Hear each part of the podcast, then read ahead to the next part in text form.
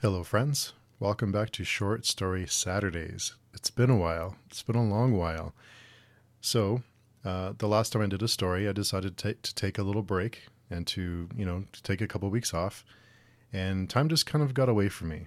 Uh, the end of 2022 and so far 2023 has been kind of a rough patch for me.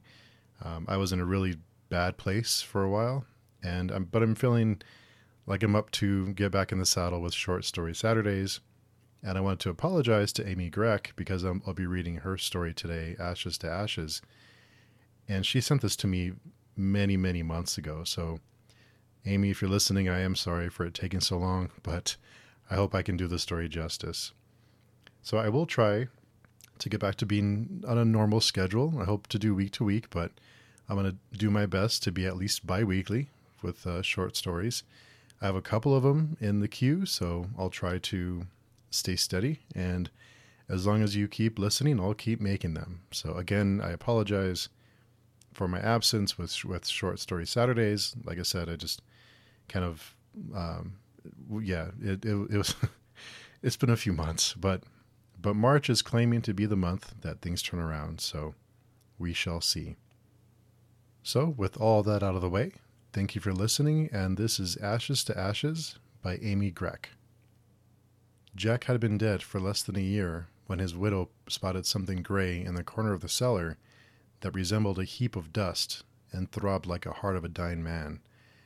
A sudden heart attack claimed him nine short months ago. She saw his body cremated. Ashes to ashes, dust to dust. Sarah passed the heap whenever she brought her filthy clothes over to the washing machine. She couldn't avoid it. The first time the heap moved, Sarah bit her lip and shrugged it off, along with the sudden chill that crept through the open cellar door. Hastily, she dumped her dresses into the washer, all of them were black, and slammed the lid. Sarah passed the heap again on her way upstairs and shuddered. She didn't stop shaking until she bolted the cellar door. In thirty minutes, she had to venture back down to put her dresses in the dryer. She dreaded the imminent ordeal. Sarah wore her wedding dress, which she dyed black for Jack's funeral, until death do us part. His final resting place, a black urn with J A C K etched in gold letters, occupied the mantel, right next to their wedding photo. Two feet taller than she, he resembled a gentle giant. His enormous arms held Sarah tightly. She lifted the cold gold frame gingerly and recalled the splendor of their wedding day, twenty years ago, immaculately preserved for all the days of her life. As she cradled the photo against her chest, Sarah closed her eyes and pictured herself hugging Jack. She held her new husband.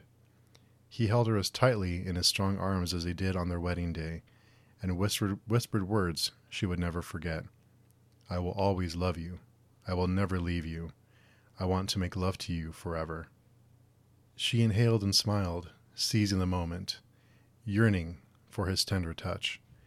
In her mind's eye, Jack still smelled as fragrant as an orchard full of oranges. His eyes were as light as the sky, his hair as bright as the sun, and his ashes as gray as a heap of dust in the cellar. Sarah's gray eyes snapped open as a cherished memory faded to black. Jack's ashes in this photo were the only tangible mementos she had left to have and to hold. She set the picture down. Sarah lifted the urn's lid carefully and peered inside, seeking that familiar fine powder. A void appeared where the grayness should have been. She winced, remembering the heap of dust in the corner of the cellar. How did his ashes end up in the cellar? The lid slipped through her trembling fingers and shattered on the hardwood floor. Sarah shuffled over to the couch and collapsed. She never thought keeping Jack's ashes close to her heart would be such a burden. Did I meet him when we were college sophomores or juniors? Jack and Sarah strolled across the campus somewhere. She tried to recall but drew a blank. It didn't matter, though, because he wore the University of Michigan sweatshirt. They paused in front of the sign that read Psychology Laboratories. He practically lived in that building in their junior year. Jack waved, Sarah waved back. Did he ask me out on our first date? Or did I ask him? They sat on a bed in a small but neat apartment. Jack's place had always been such a mess so Sarah immediately knew it had to be her apartment, her bed. I'm glad you came over, she smiled, edged closer. He took his black leather jacket off and tossed it in the corner. I never mind spending quality time with pretty girls. Sarah blushed. Do you spend a lot of your time with pretty girls? None of them are as pretty as you. Jack took her hand in his and squeezed it hard enough to let her know that he cared. She brushed black locks away from her face. I don't believe you. He kissed her for a long time to prove his point. The image lingered deep within the confines of her mind, like their first kiss, but it didn't nearly last as long. Did we make love the first time in his apartment or mine? They were at her place again. Candles bathed the room in an ephemeral luminescence. Jack kissed her deeply. She held him tight. Their shirts, jeans, and underwear were scattered throughout the room. Jack loomed, trembling over her. I love you. Then show me. She pulled him on top of her and guided him in. Their movements were awkward and unsteady at first, but neither of them minded much. Desire bound them together. Sarah wrapped her legs around his. Jack wrapped his arms around hers and squeezed tight. Sarah began to cry. Did Jack get down on one knee when he proposed? They stood in front of a slate blue two story house, his arm draped across her shoulder, her arm wrapped around his waist. Sarah's mother looked on from the top stoop, where her father snapped pictures of the happy couple. Jack and Sarah smiled for the camera and tried not to blink. They walked to the restaurant holding hands.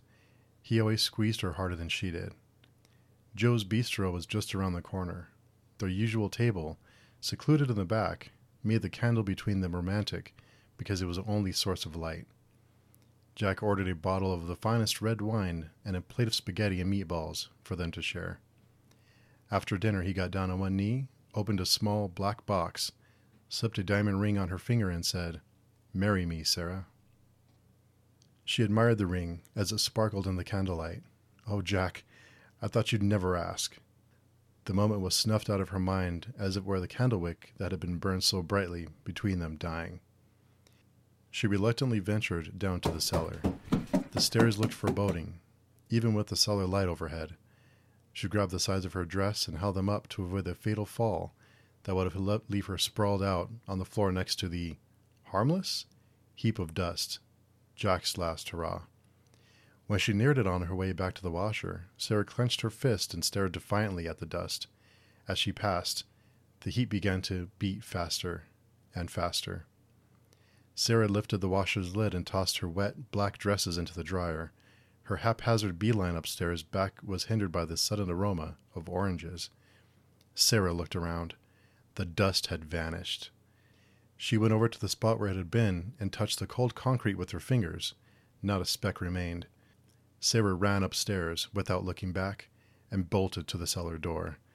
She found herself hovering over the topless urn of the mantel, glancing inside it once more. Grayness prevailed where blackness used to be. Jack was back. Sarah held the urn with her sweaty, trembling hands and shut her eyes. Jack danced with her again, but he kept stepping on her toes. That didn't happen on their wedding day. Sarah was sure of it. Cautiously, she opened her eyes. Startled to see her husband standing next to her, she placed her hand on his shoulder.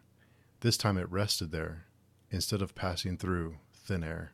Sarah cringed at the gentle touch of the warm hand that smelled like oranges touching hers. She screamed. Suddenly, the hand squeezed hers hard, so hard her hand started to ache until the pain led to numbness. Jack let go of Sarah's hand long enough to hug her harder than she'd ever been hugged before. He whispered in her ear as he had done before, over and over, but the words were different now. I have always loved you. I will always love you. I have never left you. I will never leave you. I want to make love to you forever. I will make love to you forever. He squeezed so hard that Sarah's whole body throbbed so fast that her heart could hardly keep up. And the harmless heap of gray dust in the corner was the only thing, the only thing she remembered.